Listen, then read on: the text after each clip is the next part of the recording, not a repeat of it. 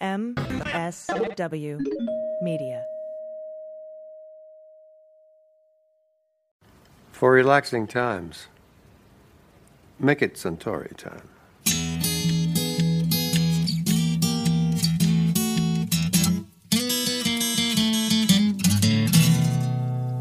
Well, pour yourself a glass, sit for a spell. It's time to have some fun. Do a little thinking, some picking and a drinking. But this is what we're drinking with Dan Dunn.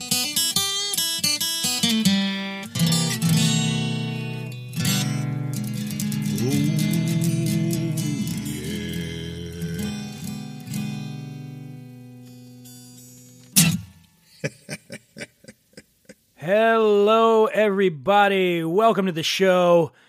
Coming up in just a little bit, Ian Somerhalder and Paul Wesley, the former stars of the Vampire Diaries. These two fine gentlemen have launched their own whiskey brand called Brothers Bond, and we're going to be drinking it and talking it. And I'm excited. Seem like solid dudes, and they're very hunky. Also, going to have a visit from our friend and correspondent, Brad Japhe. We're going to talk some Japanese whiskey with Brad, and that's coming up in just a little bit. But first, first, first yeah, mouth is working already, and I haven't even gotten into the Brothers Bond. Folks, October 4th is National Vodka Day. For tens of adult beverage lovers across this great nation, it's a day to celebrate a popular spirit, commemorate its history, and get hella wasted on the blandest of white spirits. Now, National Vodka Day's roots can be traced back to 2009 when someone who was clearly being paid too much by a liquor industry consortium took it upon themselves to invent it. To make it official, another person, probably a little bit less uh, com- well compensated, they invented this website. It, it was pretty bad website. But to be fair, it's more professional looking than the sites for National Taco Day, also October 4th. National Chicken Wing Day, July 29th, and National Grab Some Nuts Day, which is August 3rd. And now, you do not want to confuse that last one with National Scratch Your Nuts Day, which is, let me check my calendar, today and tomorrow. I celebrated yesterday too. What can I say? I'm full of the Scratch Your Nuts spirits. Now, after several hours of research, I have come to the conclusion that nobody really knows who's responsible for establishing National Vodka Day. Actually, that's not true. I must confess, I couldn't get myself to give half a shit about who started it. And to be frank, the lion's share of my research came out of a bottle. I did put many hours into it. But as a long-time connoisseur of terrible, terrible things, I'll gladly raise a toast to the trailblazing son of a bitch that started National Vodka Day, as well as the sad, sad employee of PartyExcuses.com that had to build the website. You know what? Let's give the Taco Day guy some too. Nice job, Taco Guy. I'm going to have both of you over when National Bullshit Holiday Day rolls around. Traditionally celebrated the seventh Tuesday of September. Now, some of you might be wondering why have a National Vodka Day in the first place? Or what's the significance of October 4th? Or does the fact that I'm thinking about calling in sick to work so I can celebrate a fake holiday mean that I'm an alcoholic? Well, stop with all your wondering. It's only going to get in the way of the fun. Sure, it's ridiculous to have a national holiday to celebrate a distilled spirit, especially one that wasn't even invented here. And yes, fine, according to the National Vodka Day website, the date was chosen at random. I think that's very festive. Let me make one thing perfectly clear. Skipping work on October 4th so you can drink Smirnoff for 16 hours straight does not mean you're an alcoholic. It just means you really like tacos. At least that's what any halfway resourceful alcoholic is telling himself and his concerned loved ones. The point is, there's absolutely no point to National Vodka Day other than it being another excuse to drink, like Cinco de Mayo, Arbor Day, and Yom Kippur. And when an excuse to drink presents itself, you run with it, people, run with it. In fact, I propose we add a National Drunk People Running Day to the calendar. But enough justifications. The real question you should be asking is what type of vodka should you celebrate National Taco Day with? While it might make sense to go with the standby top shelf brands Absolut, Tito's, Stoli, Grey Goose, Ketel One, and their ilk, you know what would really class up those tacos? Flavored vodkas. And luckily, the super classy vodka industry has introduced some real doozies in the past couple of decades. take Alaska Distillery's smoked salmon flavored vodka. It was designed to be used in Bloody Marys, but don't let that stop you. Let the beguiling flavor and aroma of fish into your life by drinking it neat. Just promise me you won't make a Moscow mule or greyhound with it.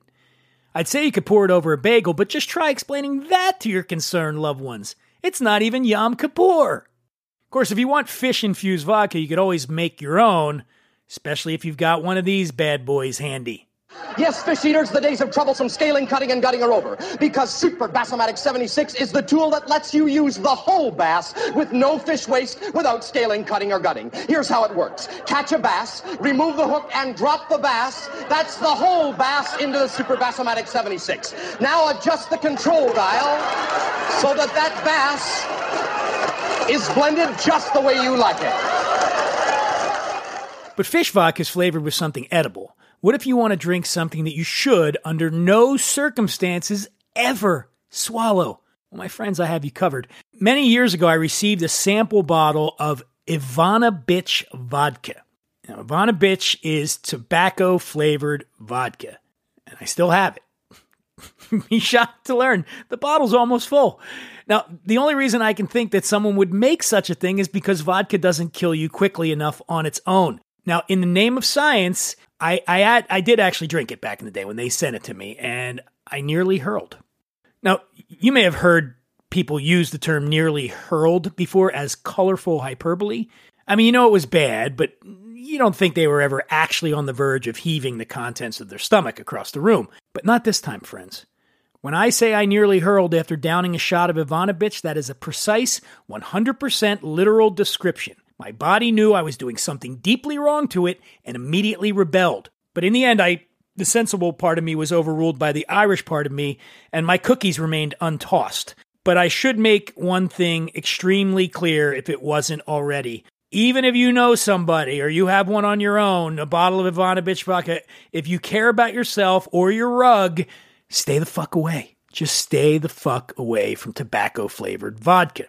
Now, you may be asking yourself, Dan, when are you going to talk about caramel and black currant and root beer flavored vodka? We used to love drinking those at the highlighter mixers at Theta Phi Gamma. And to you, I say no. No. These fun vodkas are where I draw the line, and you'll notice I put quotation marks around fun. Vodka has been bullying the entire alcohol market for decades now, but it must end here. Because for centuries, these fun flavors could only be found in schnapps. That's right, poor little schnapps with its sad bottom shelf section and dusty bottles and terrible hangovers. Well, first vodka came for gin and I said nothing. Then vodka came for beer and I said nothing. Well, I'll be good and god damned. I'm not going to stick up for schnapps in their hour of need. Vodka's not supposed to be fun. Vodka was invented as a way of grimly making yourself as intoxicated as possible. Ask any 19th century Russian peasant. You want fun? Go see Schnapps. Now, October 16th, coming up, is National Liqueur Day, people. So get on down to your local liquor purveyor and ask him for his finest bottle of De Kuyper Butter Shots. It tastes like two butterscotches are fucking in your mouth. And while you're there, stock up on banana, watermelon, bubblegum, and whipped cream schnapps. Because with so many flavored spirits that sound as though they were made by Oompa Loompas and belong in juice boxes, it's only a matter of time before some moron invents National Drink Like a Third Grader Day. Oh, look, I just did! Craptember 3rd!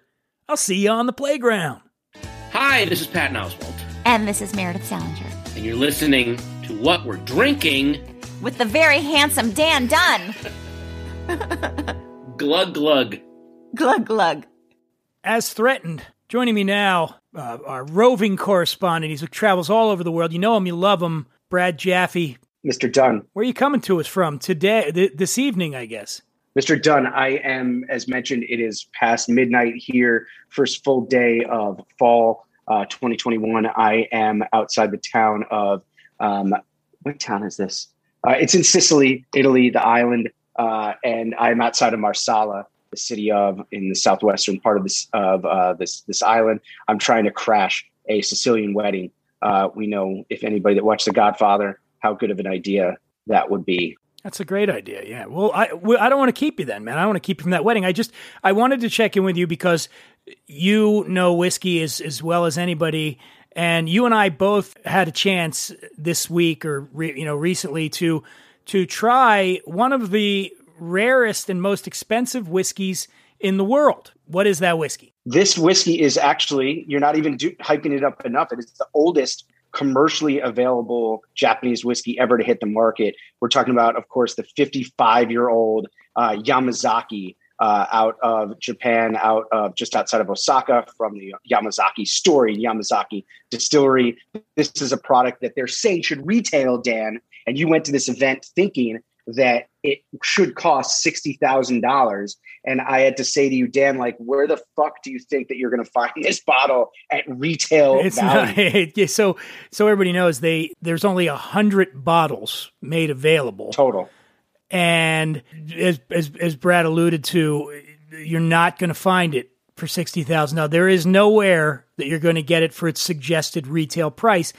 Indeed, Brad forwarded me a secondary market site that has it listed for nine hundred and fifty thousand dollars. That's just under a million dollars. Is someone going to pay that? Do you think, Brad? And by the way, I just want to mention that is for one bottle of whiskey. Yes, 55 year old Yamazaki whiskey, but one bottle that does not come with any sort of, you know, nobody's going to come and like, you know, give you a happy ending or fly you to Japan uh, to sip on it. Like it's just a bottle of whiskey for just shy of a million dollars. it's insane. Now, this would be the thing that would come up to me, and maybe when you're playing in in in that arena, you don't worry about if you have that kind of money to spend on whiskey. But how can someone be sure of the provenance of it, Brad? Like, how do they know that what they're getting is what? And by no means am I suggesting that the, that uh, Yamazaki is trying to pull one over, but Yeah. how do you know? Well, you need to, if you're going to be buying this bottle um, and you have the opportunity to, excuse me, you need to be very, very certain of the vendor, of the, uh, you know, distributor, excuse me, the, the, the retailer and the, the shop that you are purchasing it from. So if some guy is just on the side of the street, uh, on, on the side of the 405, It happens to like, have a "Hey, I bottle of your the bottles. Yamazaki I got your 55. You probably not. He's selling oranges and an ancient whiskey. I would I would suggest that you purchase the oranges with a little bit of trepidation and say no to the 55 year old Japanese whiskey. Well, the, here's one way you can find out if he's on the level. It's aged in Mizunara casks, so ask him to spell that. And if he can't spell Yes. Mizunara, it's a pretty good uh, uh, indication that he, might be ripping you off. But no, but it, it, that, that's what I'm saying. Again, I just want to reiterate: I'm not suggesting that that Suntory that owns Yamazaki that they're doing this. But when you're buying it on the secondary market, Oh yeah. man, these these counterfeiters are pretty crafty. Is there any definitive way to verify that what you're getting is actually the Yamazaki 55? the, the best way when you're talking about a bottle of this incredible stature is literally to reach out to uh, the organization, to Beam Suntory itself, which is based in Chicago, soon to be in New York City. Find their their communications line and be like, "Hey, so like I'm about to buy this bottle from a retailer, and look, you just mentioned there's a hundred bottles total in the United States, so they know exactly where each one of those bottles went to. And they probably in an email would say to you, Hey, you know what? Congratulations. This is a real t- retailer that was lucky enough to get a bottle from us. So we, according to our records, this should be a real bottle. Also, the packaging is very, very elaborate on this. It comes in this very bespoke box, um, and you know, uh, a wax top, and as you would expect for a sixty thousand dollar bottle that could be sold for nine hundred thousand, that it will be very, very elaborate. But nobody is immune to counterfeiting. There's a story, Dan, that you're, you know, you may not be aware of, but just this past week, Sazerac, uh, makers of owners of Buffalo Trace, which makes some of the most coveted American whiskeys. We're talking about, um, of course, Pappy Van Winkle and Eagle Rare, E.H. Taylor, the list goes on and on. They sent out a mass letter warning people in the industry that there has been counterfeiting going on. And if you are looking at people on sites promising Pappy Van Winkle for prices that are too good to be true, it's probably because they aren't true. Wow.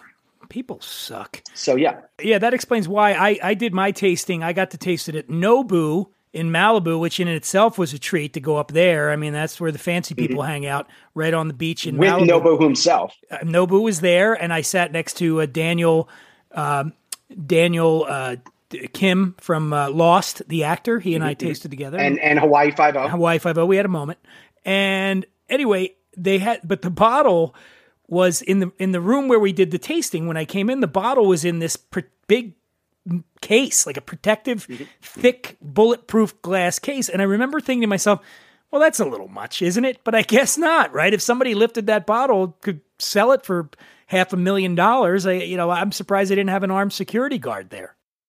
I would be very surprised, Dan, if that wasn't what we refer to in the business as a dummy bottle, and it was just colored uh, water, um, caramel colored water sitting there in that bottle. Because you're right, if that was a three thousand dollar bottle that you could get close to a million dollars, you it should be with an armed security guard. It should be in a vault. Well, it uh, I can tell you this: it was delicious. it's what it's a strange thing because you know they gave they gave us just a tiny taste each, and it's an interesting uh, feeling to be trying something that you are almost certain you'll never try again. I, I un- unless I my friends get more interesting, I, I'm not going to probably ever have that whiskey again. And and here's the thing, you know, people often will say, "Oh, when you get these, all is that must be incredible." To be honest with you, if you were just doing it from a purely taste standpoint, if you just didn't, none of the money or none of it matters, it's purely taste. My sweet spot's around 18 years, you know, that the, was- yeah. that's kind of where I want to be. Absolutely. But what always strikes me when I get to taste these really old spirits is I get caught up in the, in the feeling that most, if not all, of the people who were involved with laying those casks down and and and distilling that that that liquid are gone. That's the part that strikes me is that they it's they live on in a way, just like with music. When I listen to Prince and Bowie, they're gone, but they're always going to be here because I'm always going to have that music. And more so with these spirits because I'm not always going to have this spirit. I again, I won't probably ever have this again, but I got to try it, and in the process, I felt like I connected with you know this several generations ago, and uh, we had a we bonded, and the guy from Lost in Hawaii Five O as well. So, Dan, what you're saying is you were tasting their spirit. I t- yes. Yeah, you're you're look at you. I think you've been I think you've been overserved in Sicily. You're getting all you're getting all risque on the show. No, uh, yeah, I tasted their Good, spirit. good. Uh, by the way, don't if you're at your office computer right now, don't Google. I tasted their spirit. You might get in trouble if you're using a work computer. Anyway, Brad, I want you to go and uh, tap into your inner Corleone family member and go to the wedding, crash it, and be careful, my friend. But uh, we'll check in. You're going to be over there in across the pond for a little while, so we'll, we'd love to check in with you again. You're headed Yeah. to Scotland, right? Soon. I'm headed to Scotland. Hopefully, we touch base there. I also want to tell your wonderful listeners to be on the lookout for my work in Bloomberg, where I'll be writing about some of these incredible uh, whiskeys that we tasted over there from Japan, um, including a reformulation of 25 year old Yamazaki, which we haven't even touched upon. But that's a whole nother thing. That's a whole reason to read the stuff that, that I have out there. in Bloomberg. Brad Japhe, that's J A P H E. If you're looking for him, if you're looking for him on the uh, on Bloomberg, check out his piece about Japanese whiskey. Brad, as always, love having you on, man. You are a bottomless well of knowledge.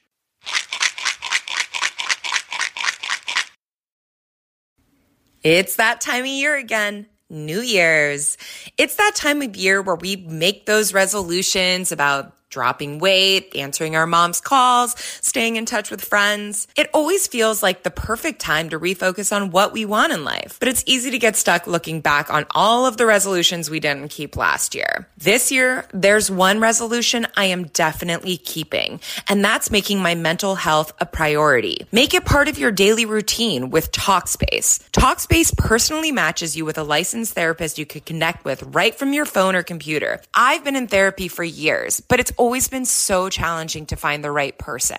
I've bounced around to different therapists and it's always, does this one take my insurance? Is this one close to my house? With Talkspace, you can do it from the comfort of your own home. Listen, everyone could use someone to talk to. I personally deal with some anxiety, and my problem at night is those racing thoughts that I can't turn off. I'm up all hours of the night thinking about everything that everyone ever said to me and how am I going to get through this? My therapist at Talkspace taught me some really awesome breathing techniques that help me calm my mind, calm my body, and give me a more restful sleep. Connecting with a licensed therapist on Talkspace can help you feel better and it's secure. No one's going to hear what you say. And that's the best part. Let all that talk fly. Unlike traditional therapy, Talkspace fits your schedule, not the other way around. Talkspace treats your privacy and security as their top priority. You get access to private virtual room with just you and your therapist. You can send your therapist messages 24 7 and get replies throughout the day. No need to wait for that weekly appointment. You owe it to yourself to make mental health a priority this year. And Talkspace makes it easy to keep. Visit Talkspace.com and get $100 off your first month when you use promo code STARBURNS at signup. That's S-T-A-R-B-U-R-N-S. That's $100 off at Talkspace.com, promo code STARBURNS. Joining me now, two gentlemen who, over the course of eight seasons and 171 episodes of the Vampire Diaries, enchanted audiences the world over. And now they have once again joined forces to wow whiskey lovers with their very own bourbon brothers bond. Please welcome to the show Ian Somerhalder and Paul Wesley. Guys, Yeah. how are you? Hey, brother. how Cheers. are I, I made an old fashioned. So add it with the whiskey. Cheers to you. Cheers, brother Dan. Hmm. My Cheers, favorite brother Paul. cocktail. I got to say right up front, I just want to get this out of the way. Did you guys not get the memo? You're celebrities now. You're supposed to have started a fucking tequila brand. What's going on? Did you? What happened? Hey, you know, uh, what can I say? It wasn't Listen, part. thank- you know what, Paul? It wasn't part of our story. It wasn't. Yeah, that's it. And, and it is a great story. It, it is. It, it's getting ridiculous. I when it started to happen, and I and now I'm like, how many more tequila brands? Just if even if there was just tequila brands in general, but owned by celebrities, I was. It was really refreshing to see you guys start a whiskey because not a lot of famous people are doing whiskey. Well, I also think, man, like, you know, we're not just arbitrarily doing an alcohol because everyone's doing an alcohol. We're doing an We alcohol. started this a long time ago. we we we we we've planned this for 10 years you know i know dan you're uh target you're the target demographic for the vampire diaries i know you're a huge fan but uh but you know jokes aside like you know look I'm all about the CW, baby. I know you Yeah. are, dude. Uh, You got a CW t-shirt on right now. Yeah. Um, no, but I He's mean, got CW underwear on. I know. We yeah, yeah. Who, No, who said, wait, wait, I'm not wearing any pants. I don't. I don't. It's, yeah. yeah, this, Drink- I'm never all about. I'll, relaxation. I'll send you. I'll FedEx you. I'll, I'll messenger you something. Please do. Yeah. Um, no, but look, we drank bourbon on the show. Okay. Uh, our characters drank bourbon on the show. Ian and I drank bourbon off the show. We shot the show in the South. This is something that we've been doing for 10 years. Bourbon has been in our orbit, and we have been talking about doing this for a decade, over a decade. And so for us, like, it's kind of wild. All these celebrity alcohol brands are coming out, but we, we, we, you know, we started this conversation 10 years ago, and this is completely organic to us, you know, in our relationship. And also, too, man, Dan. I think you, you listen, man. Again, we're not trying to sound like you know d bags. And I say everything I say to you. We're just having conversations. I say this in all humility because this is he doesn't mean he's totally, you know, GFY. I, it's coming through. It it registers a genuine. It really does. But no, uh, no. But I'm saying I say this in all humility, man. Like the show was obviously an amazing launching off point. It was a big, big, big show. But this story, dude, I think you'd be hard pressed to find a brand that, as far as uncompromising quality, that we would not compromise in the quality with 12 now 12 years of IP built into it, a level of nostalgia and sort of global access that not many have. I mean, man, this was the most authentic thing we could ever do. And we did this for ourselves, right? Like this was something we wanted to just share with people. And ah, man, we're just we we're geeks about this. Like this is it goes into agriculture, and we spent over a year just blending it, and then you know, we only do a certain amount of barrels at a time, and we have to go through the 16 point, you know, Yeah. checkpoint and, protocol. And And just to like, uh, we'll let you we'll let you ask the questions or talk, Dan. But like, real quick, man, just because you had mentioned the tequila brands and all the celebrities doing the tequila brands and all that. calling shit. yourself a celebrity, Paul? Big time, dude. Big. time. um, no, but I mean, look, like everything you see, man, like the the the liquid, certainly the the name, the bottle, the label, we created it ourselves. We didn't just slap our names on this thing, and so I think that's a big distinction. But anyway, Well, I, I dig- you know, on this show we've had everybody's been on here, and, and I'm I sort of pride myself on being frank. Maybe not when I have the guest on the show. Lie, and also yeah. Uh, but a lot of times I've had stuff, and if I don't love it, I just won't talk about it a lot. I'll talk more about hey. So anyway, that show you were on, but I got to tell you, I when I when I first tried the when I first tried it, I, I was really impressed by what I was getting. I when I nosed it, it had this really sort of pleasant uh, honey notes going on, and like a little bit of orange peel going on that I that I really enjoyed. Uh, uh, sweet corn was coming through. It, it has. I, I'm sure you were thinking about my preferred flavor profile while you were doing this, Only but yours, but you really kind of got it. I mean, this is this is a high rye bourbon, so everybody knows that means you know obviously we got to have at least fifty one percent corn. I think you guys are in what the 60 65 percent corn. 62, 62.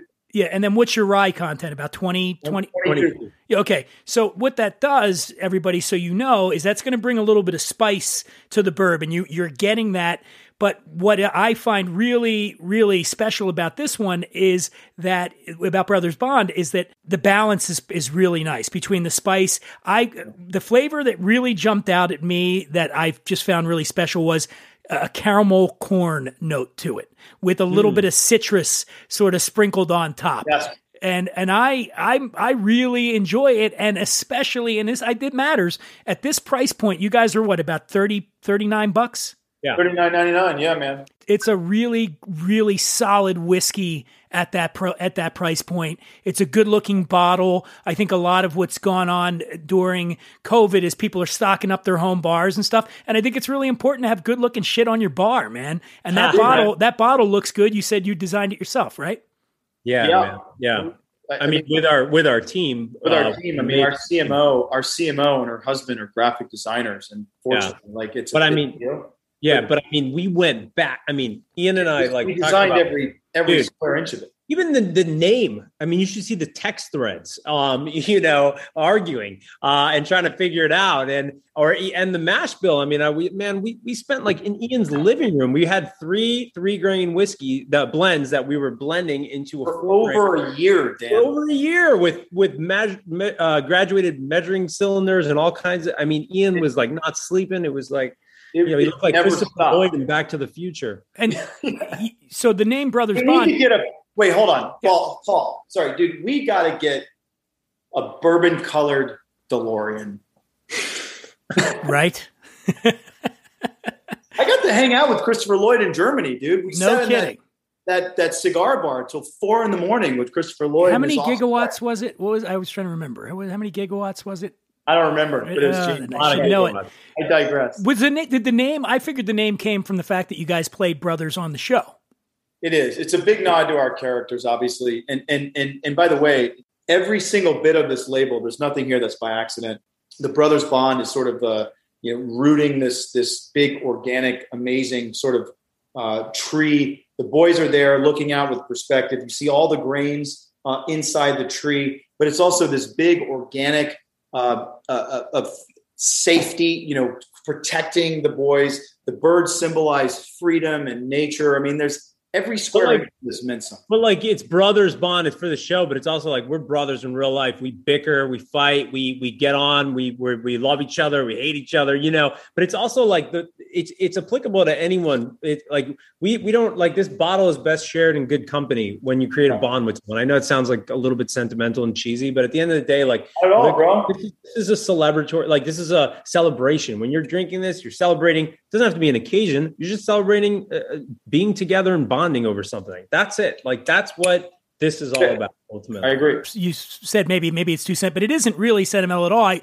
during COVID, I was hosting a, a weekly thing for Flaviar, and I know Flaviar uh, carries you guys too, where it was a live stream every week. And this is when we weren't going out at all, right? Wow. And I got to tell you, that really sustained me to have people on, and we were doing these live events, and we're all being the thing that was bonding us together was our love of these spirits. And now that we're able to get back out, I'm finding it it's it's so rewarding to me to sit around at a bar or a restaurant with some friends and enjoy a great uh, whiskey or enjoy some wine or whatever that is that sort of through line. And it's it's it's powerful in a way that maybe it wasn't for me. I mean this has always been special to me. My career is built around it but i've come to really appreciate more the power of a good spirit and what it does when you bring your friends 100%. together Hundred Yeah, percent. and dude, by the way, the two seconds to to piggyback on that. When something is this pure and then something is this simple, yeah, I mean, obviously it's complex in the bottle and the taste and everything, but meaning it's easy drinking.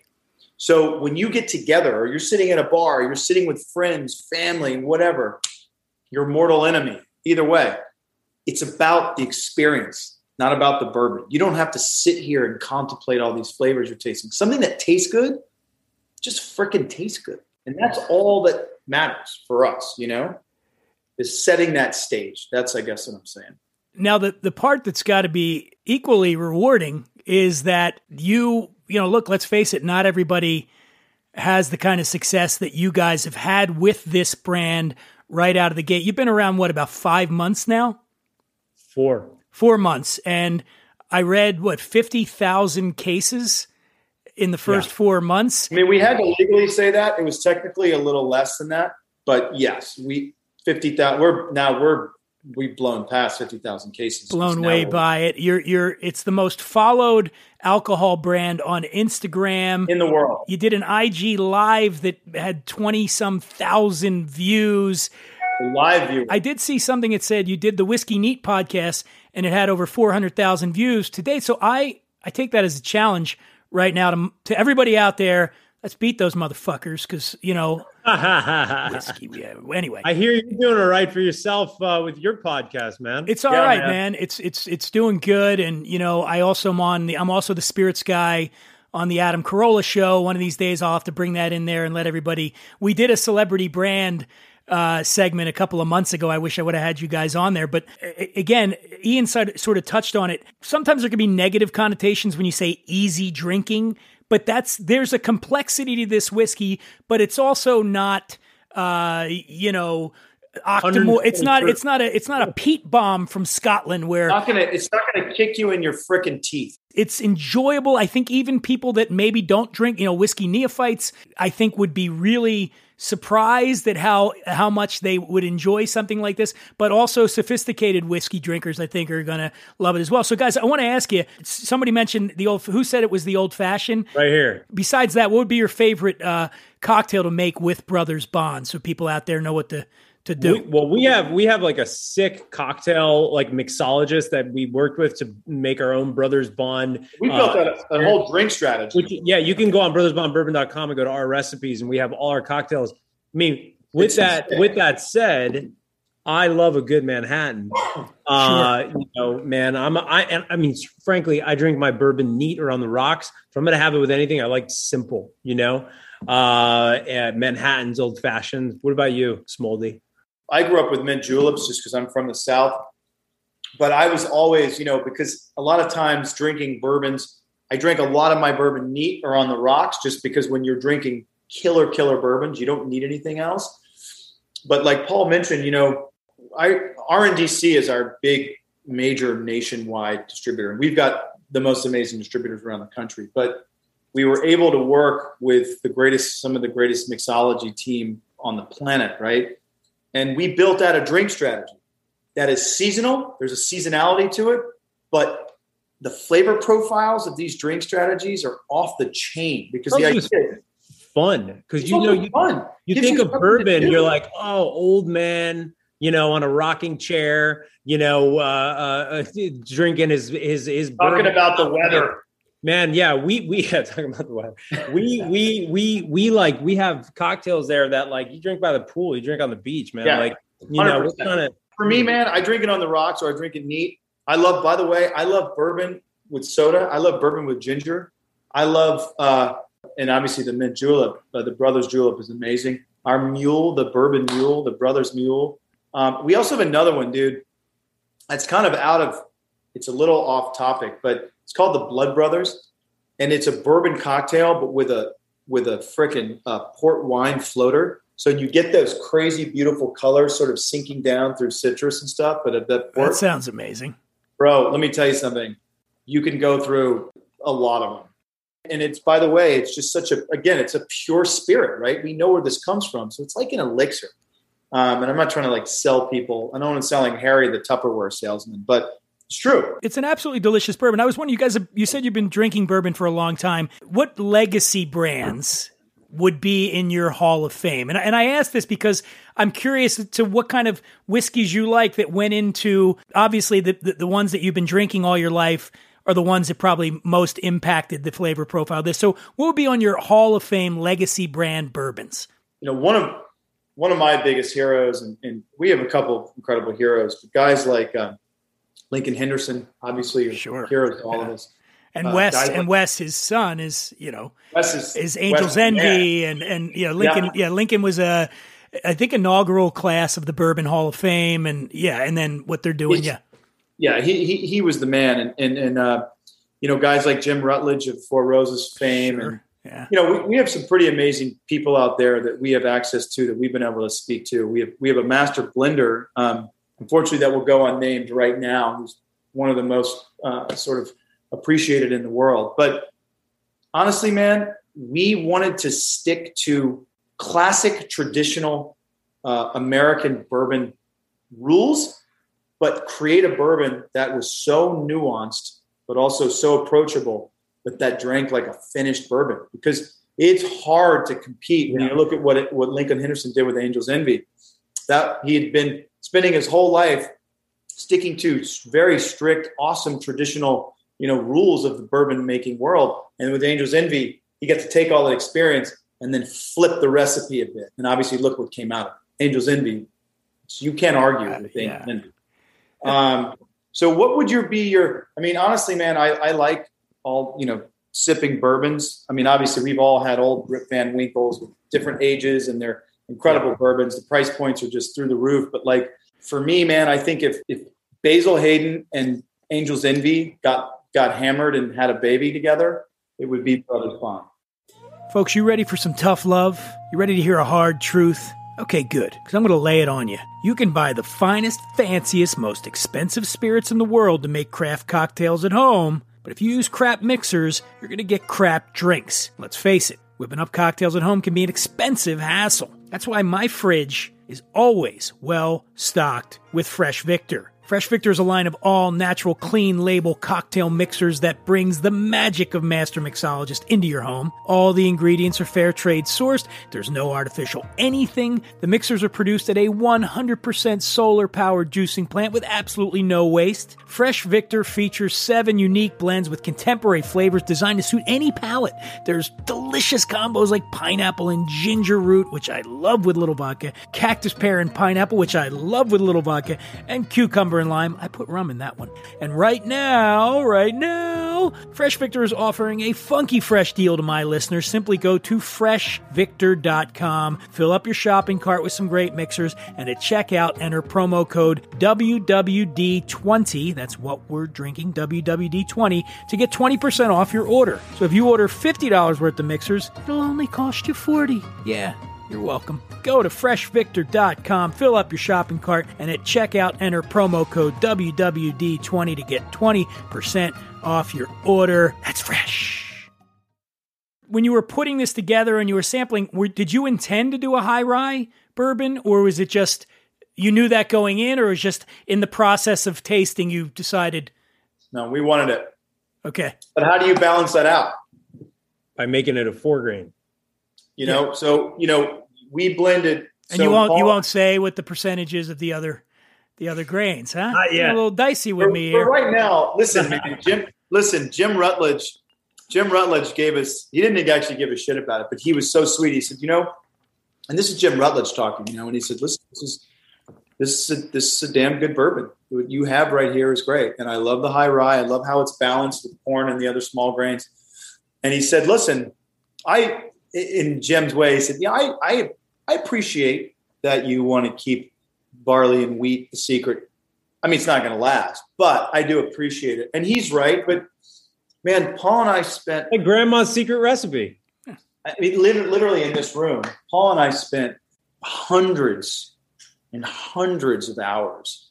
Just four months we spent, four to Just six. staring at the mirror, making Yeah. a Zulu in their faces, and really hoping Just that Figuring out that that wheat and barley uh, balance, because what we were searching for, Yeah. and I, I don't mean I'm not trying to sound too like, I mean we geek out over this shit, but I mean it. We were looking for an equal sensory proportion, meaning all of those grains are expressed over your palate, but in total balance and harmony. And I'm not trying to sell you on it. It took a lot of finessing, man. I'm not trying to sound too kumbaya about it and bullshit people. Paul's not joking. It was finesse, man. And that was almost six months of our lives just figuring out wheat and barley. And I, you know, had tears in my eyes the day we actually found this. We got this. It is that it's that aha. I've, I've heard that story so many times from people when they have that aha moment. I mean, not to aha. not to make it all about celebrity, but I had McConaughey on the show, and when he Oh. when he was talking about the, the uh, Long Branch, which is the, the expression he did with he works with Wild Turkey. Speaking of legends, legends in the in the Russells, you know what I mean, like Jimmy and, No and Eddie, doubt. and and, and uh, but uh, he as Eddie tells Eddie Russell tells the story, you know, McConaughey was just like try. It was constant, constant, cut, trying, trying, trying, and then Matthew tells me the one night he's at he's camping with his family by a river, and he got uh, Eddie had sent him a bunch of different blends that they try, and he tried the one, and he went turned to his wife and he said, "There, I can't do McConaughey. Can anybody do McConaughey?" Yeah, and he said, uh, "That's it." That's the one, and he said, mesquite, and he said he just sat back Well, when he when he got the exact right blend that he was looking for. I said, "How did you know it?" And he said, "We've been working at it for so hard." And he goes, "And when you taste it, you just know." that one Yeah. thing. Yeah. And he said it was one of the happiest moments of his life. Like to go, I got this is the flavor that I've been looking for, and it sounds like you guys had a, a similar experience. Paul and I were sitting out. Paul and I were sitting out by my fireplace, and uh, Paul's not one to really give away a lot of emotion. He's uh, I'm glass half empty guy. yeah, he's pretty stoic, like uh, you know, glass half empty guy. But man, when Paul Paul tried this because we'd gone through it and we found it, and then we just said, "All right, let's leave it alone." Because you got you got to come back. You got to try it at seven in the morning. Literally, you got to try it at nine in the morning. You got to try it at noon. Let's go down to the barn and try it. Let's try it outside. Let's do all the stuff. And Paul, Paul tasted this and he he takes a sip and he goes, and he got really quiet for a second. He goes, "This is really good, man." I thought he was going to got, a little, start you got a little choked up, a little verklempt. Yeah, well, because we just never stopped, and I think in that moment he got a little choked up, and I was like, I know. And then we had to send the blend back to the lab. We just sent it, you know, and so our team said, uh, "Hey, um, well, you got to send this because we called and we're like exuberant, right? We're joyful, and they said, "All right, great, you got to send us the blend." And we went, "What do you mean?" And they went, "Well, guys, you got to send us, you know." Oh, that's right. Shit, you got to do a chemical analysis in this. Man, big problem. We had we, We had like this much left because we, sent them one. We sent 1.75 ounces back to the lab, Wow. and And, they, Thankfully, it they were able they were able to Yeah. to ascertain By- what was there. Close from call. Close call. by the skin of our teeth. I wonder as as actors it's got to be such a special feeling when you when you get your first big break and you see you know you're on TV or you see yourself in a movie or something how special was that moment when those when those very first bottles rolled off the line and you got to hold it in your hand and go this is the thing that we've been we've been talking about for 10 years Like having a child. I like there's like two like it's so funny, man. Like you know the, the the bottles obviously coming out of it and seeing the bottle for the first time and we had some like the the we had created our bottle so we knew it was going to look like obviously but seeing the not the sample but the actual Oh, like, the UPC code. yeah all that i was like holy shit but also like for me too man like i remember i was like oh my god if i have a billboard in times square i've made it. And then i had we had a billboard in time we had a big old fucking billboard in times square. And i was like oh my god this is so cool. And it was cool. But i gotta tell you you know it was even an even cooler feeling? Going to new york and seeing the brothers bond truck and our Oh, our our our faces on the side of this massive truck brothers bond our label that we everything we worked on for so long and then that truck filled with brothers bond making deliveries around manhattan where i grew up and you know where i ran around as a kid i was like this is actually better than the times square billboard and i really mean you know no it joke. bad man it, that was real for Vampire Diaries. He's right. We did have a, you know, it. By the way, those outlier moments, you know, uh, we did have a billboard in Times Square because in 2009, obviously, what had happened in 2008, the world fell apart. so Right. it just so happened that in two, oh man, my dog rolled in something dead. Son of a bitch. By the way, Ian's, Ian's dog is now in the shot. Go and down, baby. something down. something Okay, doesn't lay smell down, right, lay right? Yeah. Okay. Lay down. Lay down. Um, we had uh, in 2009. got shit on his hand Yeah. Oh, dude, it's awful. Is that actual shit on your hand right now? Do you have shit No, I think she rolled in something dead. Oh, It's a little. It's even worse than shit. Um, but uh, but no, because the whole world had fallen apart in 2008 and 2009. It just I don't remember the metrics, but basically for every dollar you spent in advertising, you got about five dollars of what typically would have been, say, in early 2008 or 2007. So the studio spent a tremendous amount of capital, but we got nine figures worth of advertising. And I remember walking through Times Square and seeing that and going, "Holy shit!" But Yeah. Paul, you're right. Seeing the truck truck, you know, I also it's just like it, because dude like obviously you and i were a huge part of the vampire diaries but we didn't create the vampire diaries i didn't i didn't create the show I- it was a based on a book i got i auditioned i got the part this is like man we came up with this whole thing, this whole thing. Yeah we made it. You made that. Yeah, that's your thing. that's a big distinction uh we weren't actors for hire you know this is our brand you know so it's super special, man. I mean, we're we're. I, I mean, we geek out and we can go into just being super, literally super nerds. And I don't mean that in a, like a goofy way. Cause I know a lot of people say, ah, you're not a nerd, this and that, and technological stuff. But no, we are bourbon geeks and the techno, I mean, the technical aspects of this, we've learned and we know because we built this damn thing. Yeah. I don't But- even know you guys, and I'm happy for you. Look at this. I'm, I'm- Ah, I'm getting. I mean, I'm. I'm getting a little choked up, Paul. Hold on a second. Just thinking about. Just thinking about that truck. Um. and by the way, everybody out there, I'm I'm going to make this my mission since these guys are based here. I will. I'll, I'll go out with them one night. I'm going to get them drunk, and I'll find out what the uh, percentages Anytime, are. buddy. I'll find out what the percentages are on the uh, on the wheat, on the wheat and the barley.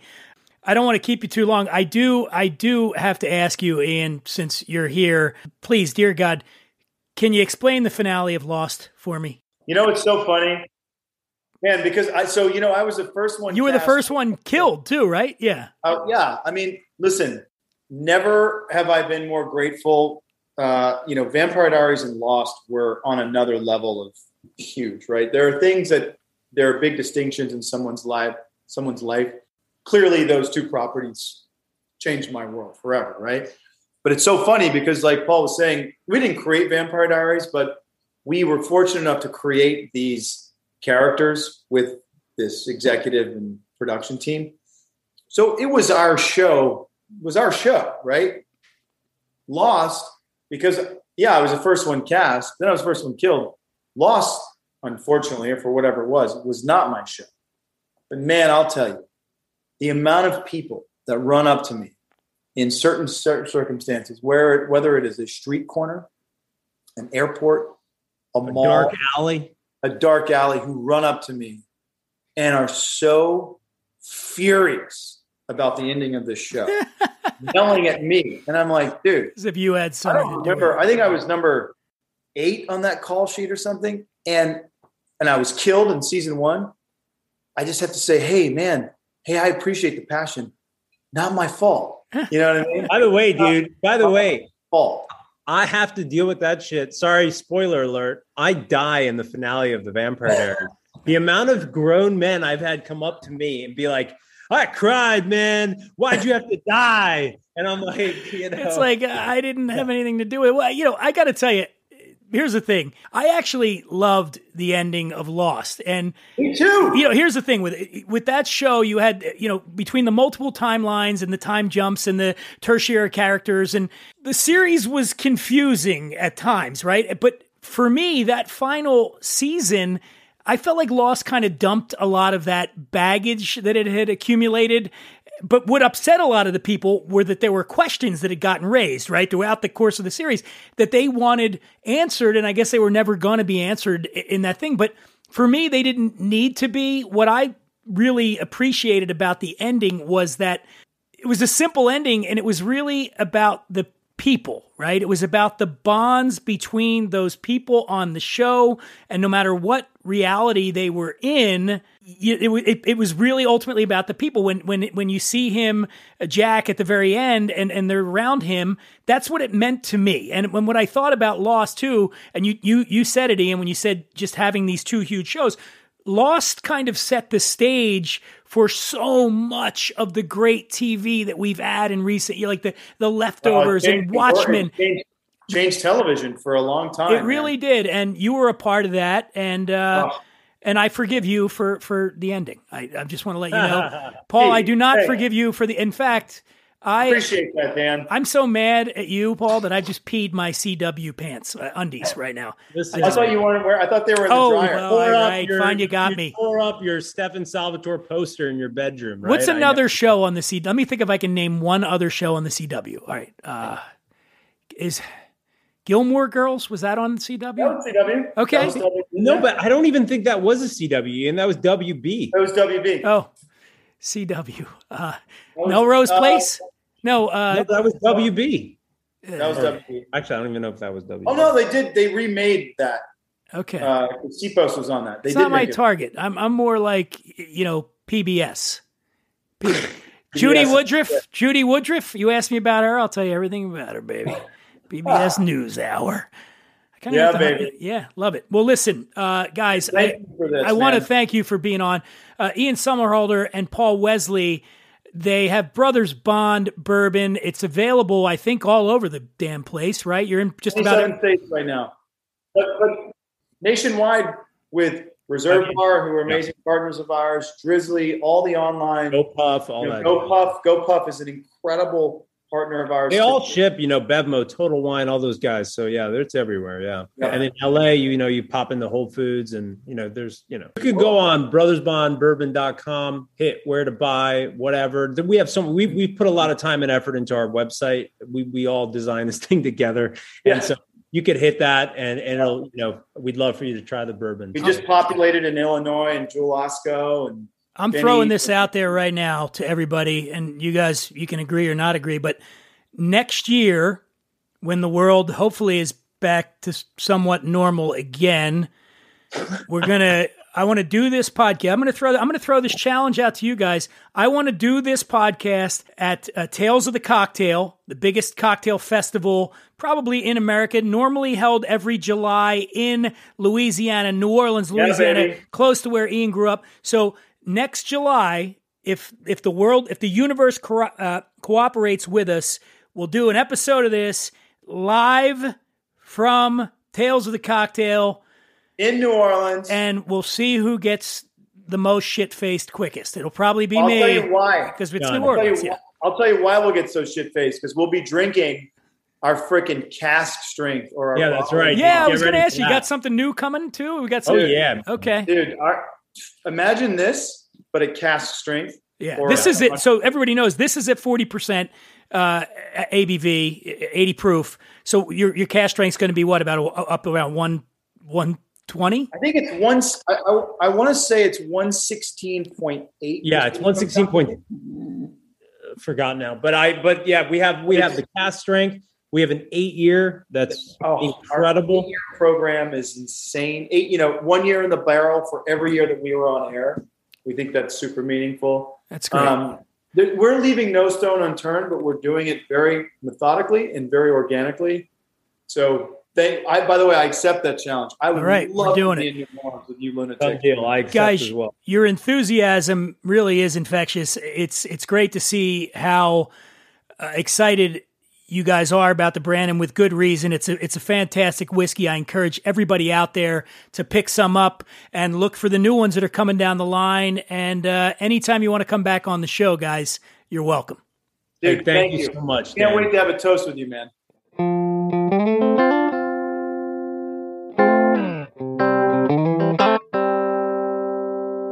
Tranquility Base here. The Eagle has landed.